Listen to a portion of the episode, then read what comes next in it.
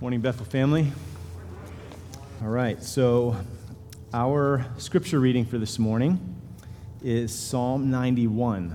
So if you want to take your Bible, if you don't have a Bible, there's one provided in the pew in front of you, the black book there. And you can find Psalm 91 on page 497.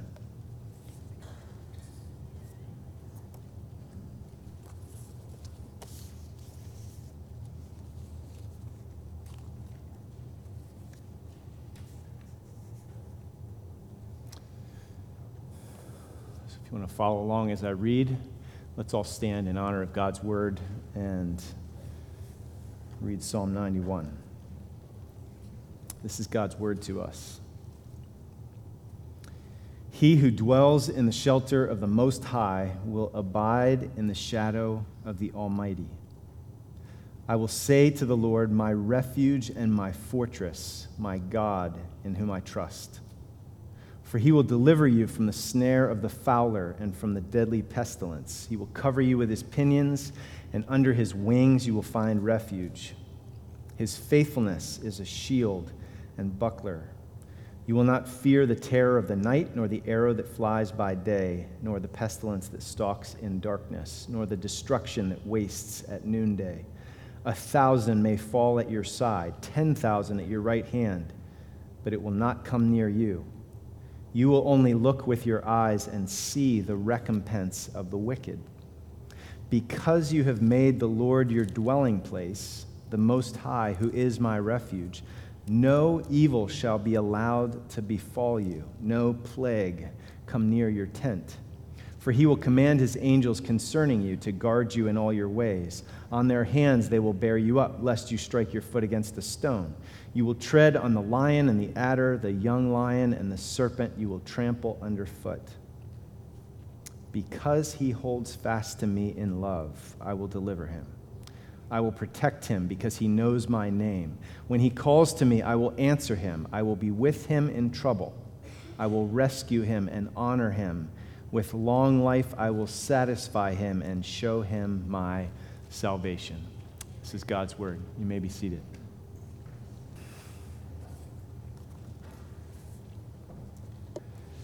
All right, so we are in the midst of a series entitled Dwelling. So you can see a little picture of the tabernacle where God dwelled, dwelt with his people. So the God dwelling with his people is this huge theme in the Bible, hugely important theme from the garden where God walked and talked, dwelt with his people, to the tabernacle and the temple, and even all the way to the new creation where God dwells with his people again without any separation at all.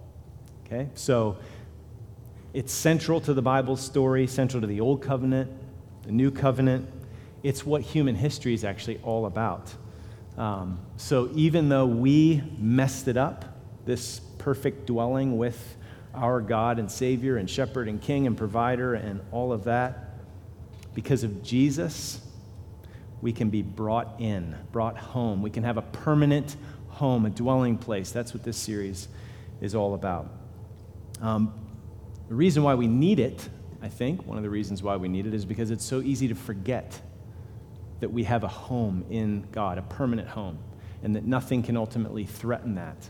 Because oftentimes we feel alone, we feel abandoned or rejected, rootless, we can feel disconnected or lonely or alienated or restless or hopeless. So, what do we do? Well, we need to be reminded of what is ours. We need to know what we have because of who we have. We need to know who we are because of whose we are.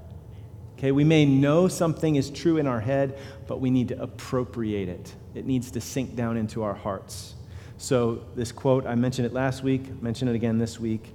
Um, Alec Motyer, Old Testament scholar, commenting on these Psalms, he said, We need to claim our residence. You have a permanent address. Make sure you're living there.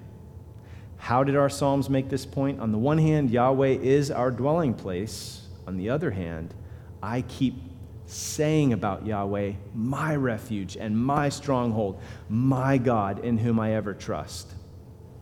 You, Yahweh, are my refuge. The dwelling place is mine by divine appointment. Let it also be mine by constant choice. Deliberate personal reminder, personal affirmation of what is the real truth about me. This is a great part of what the New Testament words mean, words in Christ mean. Okay, so last week we looked at Psalm 90. This week we're going to look at Psalm 91. Next week, Psalm 92. Okay? So Psalm 90 starts out with Lord, you have been our dwelling place in all generations. And then there's a recounting of all this trouble and separation. And so then in verse 13, return, O Lord. Have pity on your servants. Satisfy us in the morning with your steadfast love. Okay, so you have been a home. Be our dwelling place, our home. Now we're going to continue this theme in Psalm 91. So, as we start to study through Psalm 91, you need to know something that Satan wants to preach an expository sermon to you this morning. So, in your ear while I'm preaching, he's done it before, and he's going to try to do it again. I'm not being cute, okay? You'll see in a minute. Satan can be an expository preacher, preaching the Bible to you. He did it to Jesus, okay? So let's make sure that we're not unaware of his schemes to keep us from finding our safety and our confidence and our security and our home in God. Okay, so let's dive in here. First point dwelling in safety. That's what this psalm is all about dwelling in safety with Yahweh as our refuge, as our protector. There are these sweet, sweeping promises in this psalm. So look at the verse, first verse. He who dwells in the shelter, the, the hiding place or the refuge of the Most High, will abide in the shadow, the shade of the Almighty. Okay, we don't, it's going to be like 98 degrees today, so we can appreciate this shade thing a little bit better. But, you know, in the winter, you might not appreciate this, but in the Middle East, shade can be the difference between life and death. Okay? So, this is refuge from threats and storm, the shelter. It's a hiding place from enemies. And, like I said, shade from intense heat. These are sweet promises. We need a refuge. We need a place of relief from the heat and the pressure and the threats of life. Like Proverbs 18, the name of the Lord is a strong tower. The righteous run into it and they're safe. But this psalm makes some promises that might seem to some of us as a little out of touch with reality. Look at verses 5 to 7. You will not fear the terror of the night, nor the arrow that flies by day, nor the pestilence that stalks in darkness, nor the destruction that wastes at noonday. A thousand may fall at your side, 10,000 at your right hand, but it will not come near you. How about verses 9 to 10? Because you have made the Lord your dwelling place, the Most High, who is my refuge, no evil shall be allowed to befall you. Anybody bothered yet? Wait, um, does God know my life? No plague come near your tent? How many Christians have died of the plague throughout history? What's up with this? These are crazy promises. They seem unqualified. Like, isn't there a footnote somewhere? Like, well, except for, or mostly true, generally true. Doesn't it seem out of touch with reality that you know, maybe firsthand or secondhand at least? So I think maybe we should be bothered. Is God speaking out of both sides of his mouth? Is the Bible out of touch with reality? Is God like a typical politician, promising a lot but delivering not as much? for people who have suffered horrific injustice and violation and violence, is it their fault then? Is it because they weren't dwelling faithfully enough in the shelter of the Most High?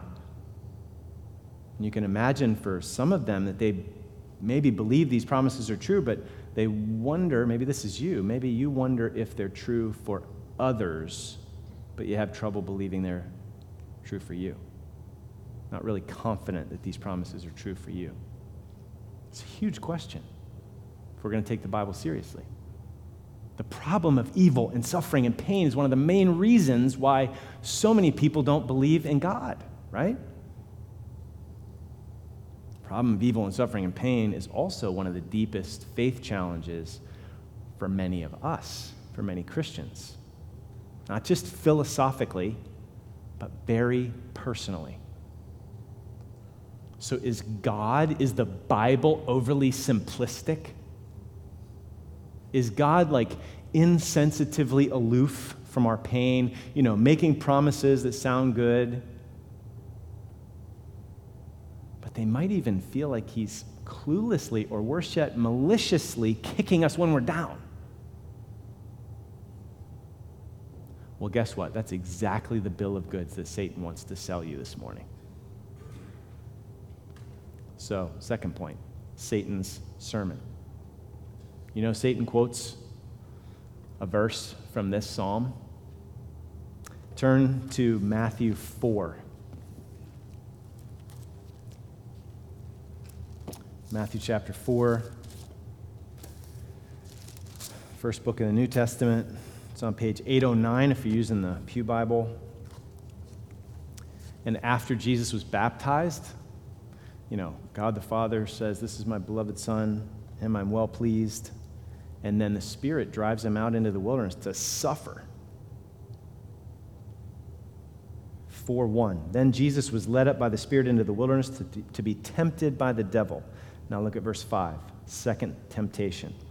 Then the devil took Jesus to the holy city, Jerusalem, set him on the pinnacle of the temple, and said to him, If you're the Son of God, throw yourself down, for it is written, he will command his angels concerning you, and on their hands they will bear you up, lest you strike your foot against a stone. Quoting verbatim Psalm 91, verses 11 and 12. So Satan's basically saying, Come on.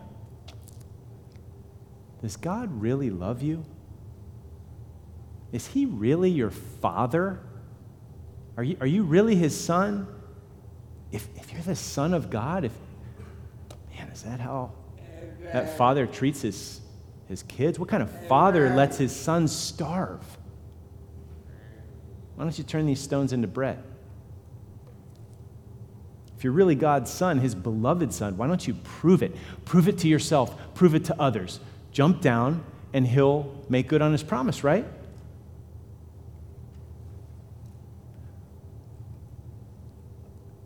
Satan loves to strike at our identity. If you're the Son of God, and our sense of security in God, he loves to call that into question, to sow doubt into our hearts about who God is and about who we are. He wants us to be unsure of God and God in relation to us. He wants to lead us away from home in God. In fact, he wants us to run away from home. But Jesus knew the Bible too well to fall for that strategy. Jesus knew that Psalm 91 is about trusting God, not testing God. Jesus would have worn a seatbelt. okay, one person heard that. All right. Um, so Jesus responds Again, as it is written, you shall not put the Lord your God to the test. So, have you ever heard Satan preaching in your ear? If you really, if you really trusted in God, nothing bad will happen to you. Or the opposite, if bad things do happen, oh, you must not be really, really trusting in God. It Must be a lack of faith. You must not be trusting God enough. I mean, can you see why Psalm 91 would be a go to passage for Satan? Satan wants you and me to misinterpret Psalm 91. Here's what he wants to do he's got a couple strategies with it.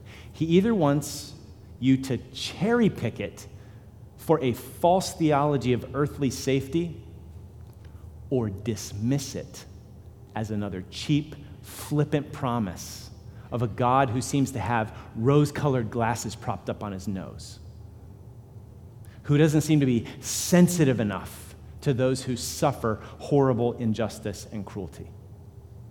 Kind of like those Christians who say stupid things to victims like, just let go and let God. Or all you have to do is, or throw Romans 8:28 out flippantly like a Bible band-aid.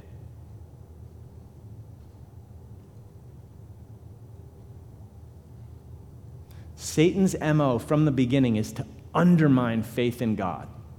He wants to call the goodness and the trustworthiness of God into question. He showed his cards right off the bat in the garden. Satan loves to fan the flames of the problem of evil, folks. If God lets you and others suffer like that, how can he be a good God?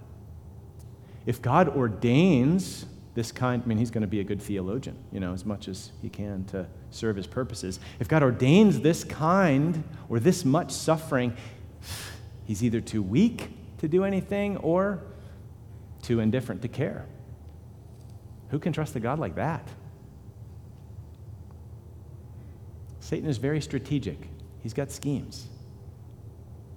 He loves it when you cheaply cherry pick the promises and make safety and health and wealth your God. Because that actually destroys faith, true faith in God. You know what cherry picking is? Not literally picking cherries, which is a good thing, you know, if you like cherries. Cherry picking is, I'll quote from one internet source it's the act of pointing at individual cases or data that seem to confirm a particular position while ignoring a significant portion of related cases or data that may contradict that position. So, we'll take all the safety stuff. Awesome. So, listen Satan doesn't just scare. It's not his only strategy. He doesn't just scare via demons and ancestral spirits in Africa he also smiles through Joel Osteen.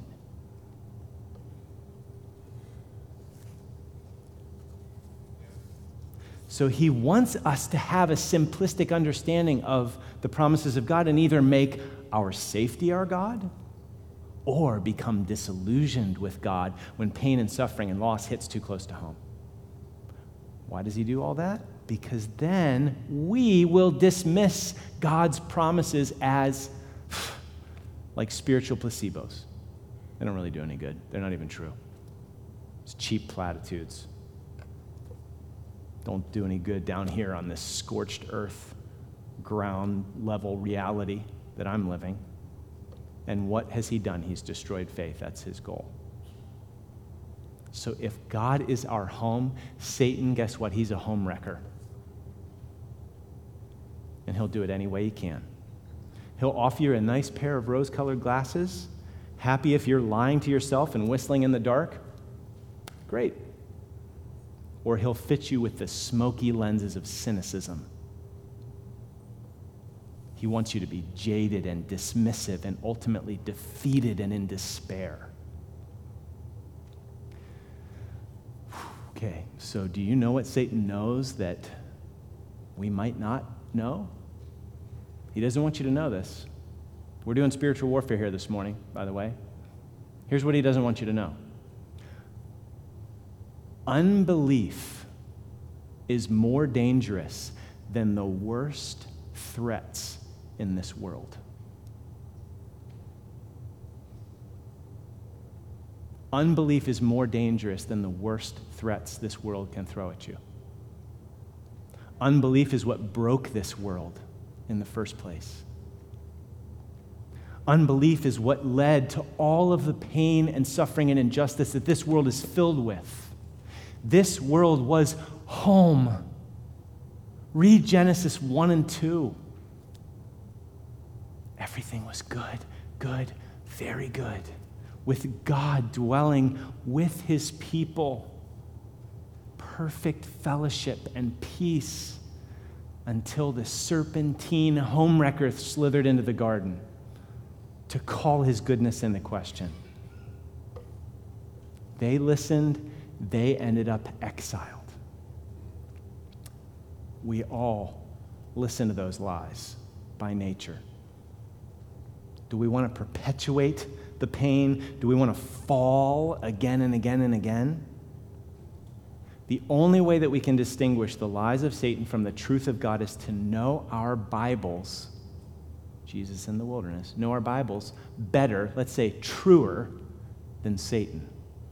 That's how Jesus overcame the temptation in the wilderness. Matthew 4, we looked at it. So Jesus knew that Psalm 91 was about the true safety for those who trust Yahweh.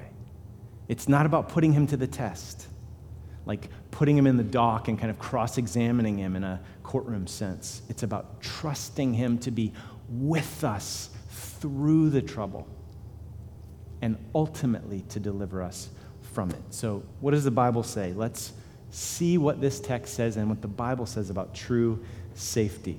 Okay, third point. What actually is promised here?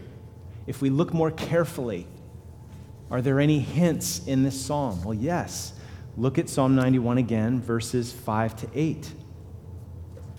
Okay, in verse 5, you will not fear the terror of the night. It doesn't say it won't come. Verse 7, you know, you can say, well, yeah, but what about that? It won't even come near you. But look at verse 8. You will only look with your eyes and see the recompense of the wicked. There's context here. The context is safety from judgment recompense of the wicked. So there's safety from judgment. That's the safety that's being spoken of here. How about look down in verse 13? You will tread on the lion and the adder, the young lion and the serpent you will trample underfoot. So, what are all of those? Those are threats. Those are metaphors for threats. So, here's the point if God is your dwelling place, if He's with you, you can be more than a conqueror. Like Romans 16 20, beautiful promise the God of peace will soon crush Satan under your feet. Or how about look at verse 15? When he calls to me, so the final voice that we hear here is God's speaking to us with these promises. When he calls to me, I will answer him, I will be with him in trouble. It doesn't say, I will keep him from trouble. It says, I will be with him in trouble. Kind of sounds like Psalm 23, right? Even though I walk through the valley of the shadow of death, I will fear no evil. Why? Because you're with me. So, even in Psalm 91, we see these pointers to not interpret this too simplistically. But if, if we zoom out to the Old Testament, you see Job, righteous and suffering tremendously. Though he slay me, yet will I trust him. You see Joseph in Genesis, suffering unjustly, and yet God is with him. He was with him in prison, he's with him in that pit. So, Scripture is interpreting Scripture and helping us see what's true, the true safety that's being promised. And then we can zoom out to the perspective of the whole Bible, especially the incarnation. Talk about dwelling. It's Emmanuel, God with us, dwelling with us. Why? Why did Jesus come to dwell with us, to take on skin and walk in our shoes? He left his perfect, safe dwelling with the Father to dwell with us, to suffer with us to suffer for us, to die on the cross and take our sins, all of our unbelief and no confidence votes against God, against His goodness, calling that into question, His trustworthiness, calling that into question, all of our rebellion, taking that in our place on the cross because the worst suffering is suffered at the hands of God. Because if we're separated from Him forever, that's hell. That's what we deserve His wrath and judgment. So God actually sends His Son, Jesus willingly comes, dwells with us to deal with our greatest threat, our greatest trouble, the worst suffering that we could undergo, the wrath of God. What if that was taken care of? What if Jesus came to rescue us from the greatest threat, the wrath of God, his holy opposition to evil and sin? What if you and I in Christ are safe forever? Because the greatest threat's out of the way. We are secure. We've got an eternal home. We've got a present home in Christ. We've got an eternal home with Christ. So he did it all so that we be brought home, brought back into safe, secure, confident relationship with God so he could dwell with us once again and we with him, reconciled relationship through the trouble of this life. Even though I walk through the valley of shadow of death, I'll fear no evil because you're with me. And then ultimately to make everything new and get us back to the garden where he dwells with us forever Revelation 21, 3 and 4. And I heard a loud voice from the throne saying, Behold, the dwelling place of God is with man. He will dwell with them, and they will be his people, and God himself will be with them as their God. He will wipe away every tear from their eyes. He's not indifferent. And death shall be no more, neither shall there be mourning, nor crying, nor pain anymore. For the former things, all the suffering, all the pain, all the injustice, all the wickedness, all those former things have passed away. So once we get, once we see our true safety, and we need reminded all the time, don't we? Then some of the crazy promises of the Bible start to make sense. Listen to this crazy promise from Jesus Luke 21, 16 to 18, 16 to 19. So if you follow Jesus, this is certainly directly applicable to many of our brothers and sisters in countries where they risk their lives to become a Christian or to identify with Christ. Our suffering is much less in comparison, but anyway, Luke 21 16. You will be delivered up even by parents and brothers and relatives and friends, betrayed, and some of you they will put to death. You will be hated by all for my name's sake, but not a hair of your head will perish by your endurance in faith, you will gain your lives. Jesus just said, Some of you they will put to death, but not a hair of your head will perish. He's either lost his mind or this is the beauty of this Bible logic. True safety in God. He's with us through all the trub- troubles and tribulations of this world. We are ultimately safe, and He's going to make all things new. And no one and nothing can separate us from His love, take it away. So, again, crazy statements like Psalm 63 3 because your steadfast love is better than life, my lips will praise you. Better than life? I don't have to fear death. Or Romans 8:18, 8, for I consider that the sufferings of this present time are not worth comparing with the glory that is to be revealed to us. And Paul did not live a charmed life. He suffered. So the truest safety is not found in exemption from suffering. Truest safety is found in Christ with God and then through our suffering. Him with us through our suffering won't go down this road too far, but have you ever met someone who's lived a charmed life? Do people who live a charmed life tend to be more on the substantial side or the thin side? Have you ever known some wealthy people who have lots of substance but very little substance because life has been so easy? It's not the case for all of them, but again, The Lord's producing things through this. So Jesus refused to use his sonship to sidestep the path of suffering. That's why he said, shall not put the Lord your God to the test. It's also can be the temptation for us to try to use Jesus, use God's promises as some sort of magical force field to protect us from pain and suffering. God intends us not merely to be safe in this life physically or even emotionally. He intends us not merely to be survivors, though again, He can deliver in beautiful, wonderful, miraculous, physical, emotional ways. He intends us to be victorious conquerors, not just survivors, but conquerors.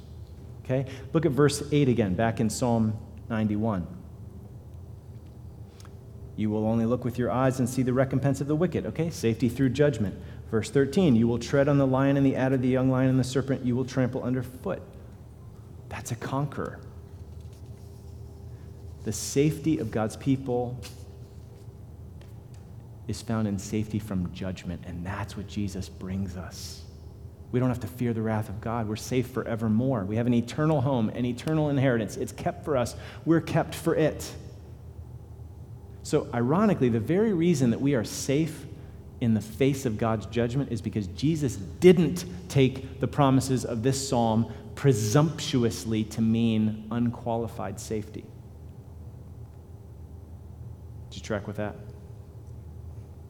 This is like the promises of Isaiah 43.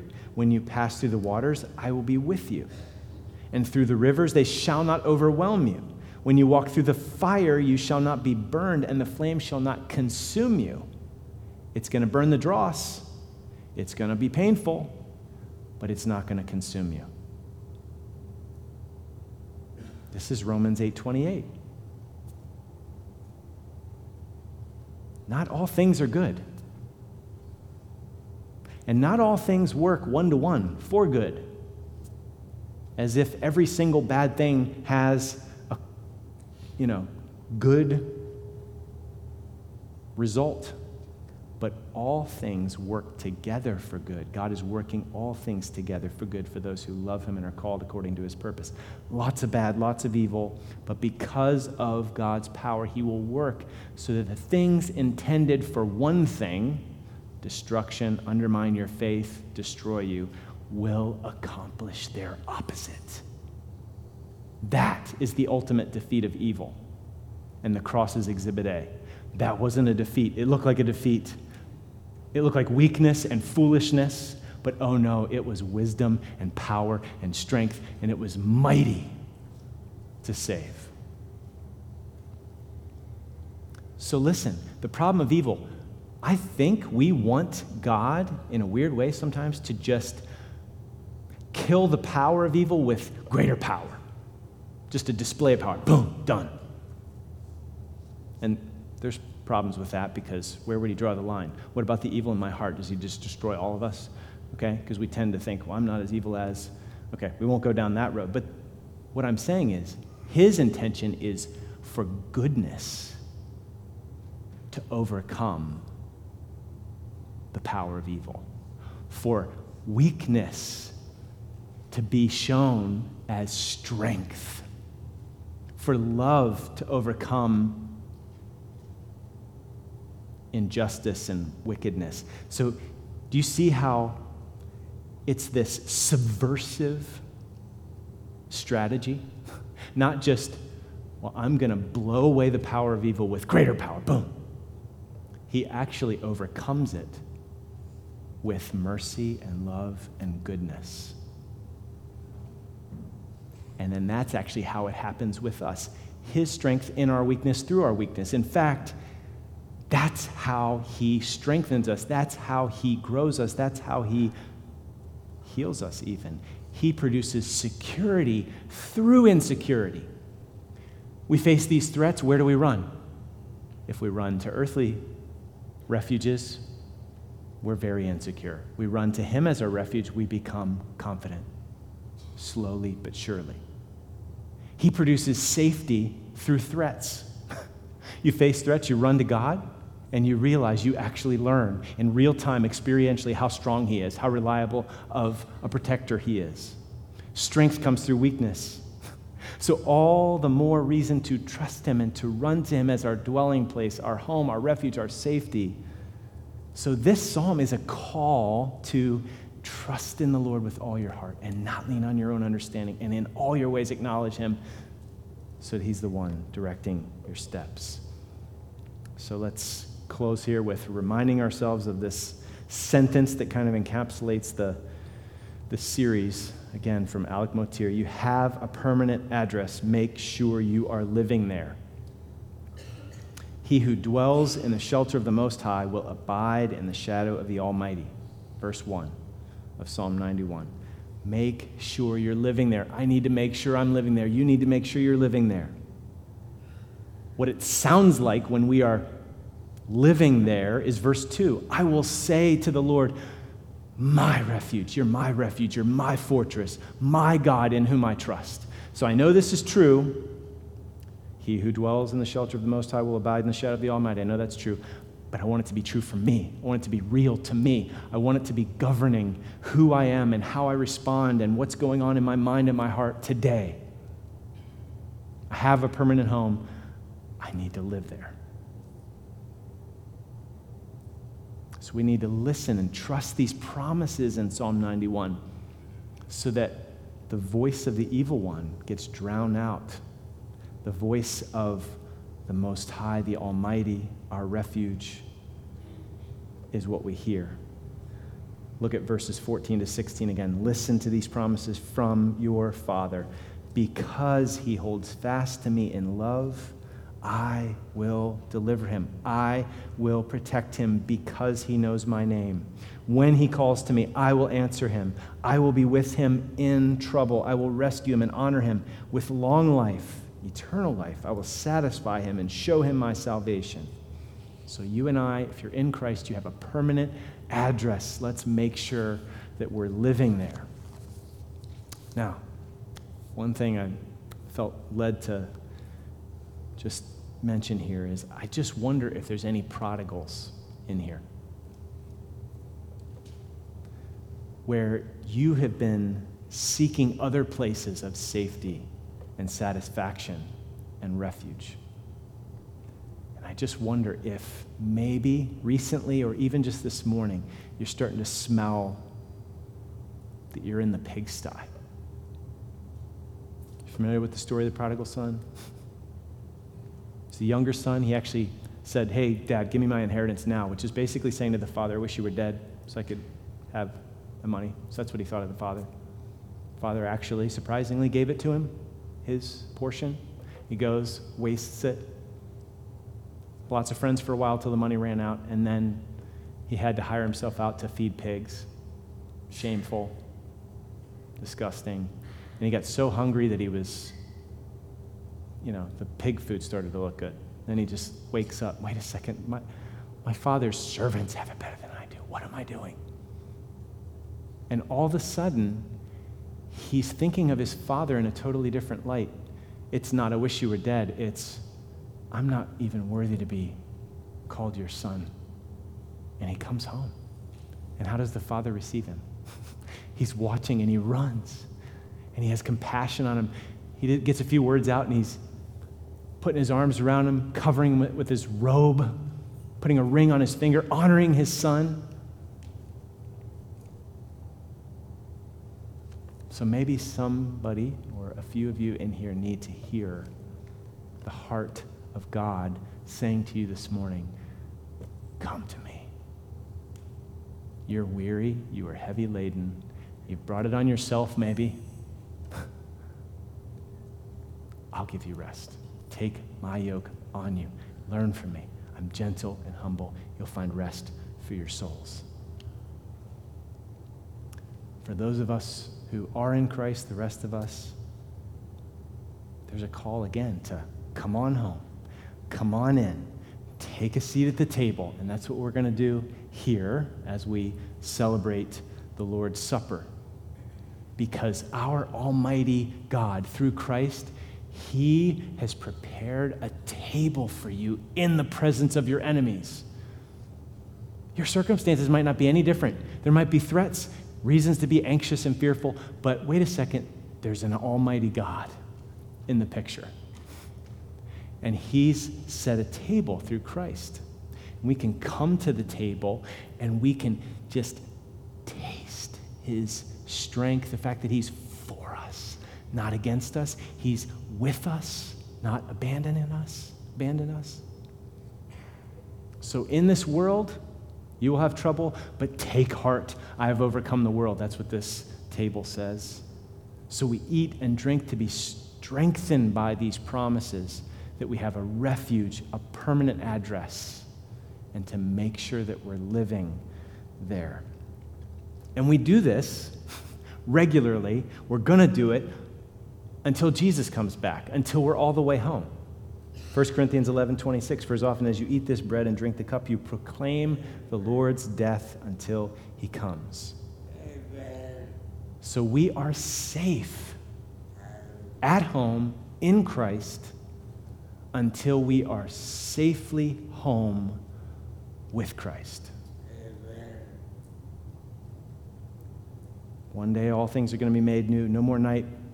The gates won't need to be closed because there's not going to be any threats.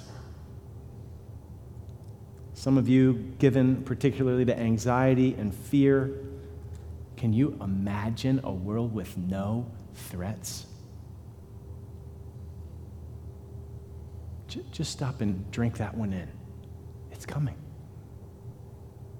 Never again, even feeling a sense of fear or anxiety or threat again. Never fearing, you know, when's the other shoe going to drop? Perfect safety, perfectly at peace, perfectly safe, totally at rest.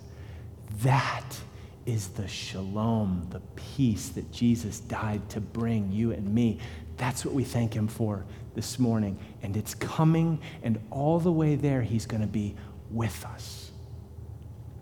So this morning, we come to the table to taste and see that the Lord is good. Let's pray.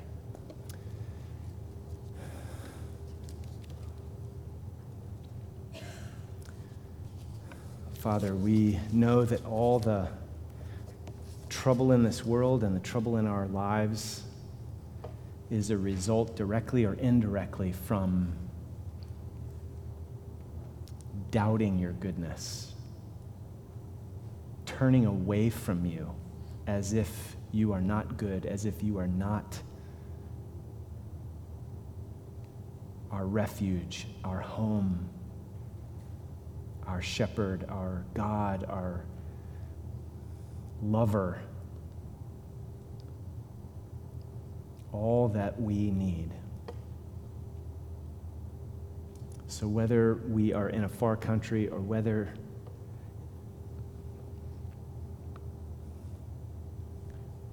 we're just dealing with garden variety wandering, daily drifting and wandering, I pray that you would call us back, call us in, call us home.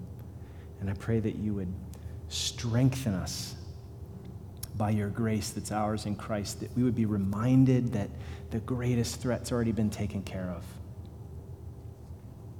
And that we can trust you to be with us through whatever tribulation we face in this life.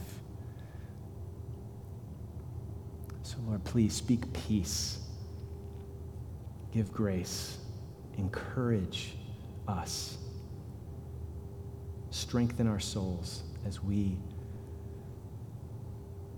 participate in this table, remembering your body broken for us, your blood shed for us to make all of these sweet promises ours. We pray it in Jesus' name. Amen.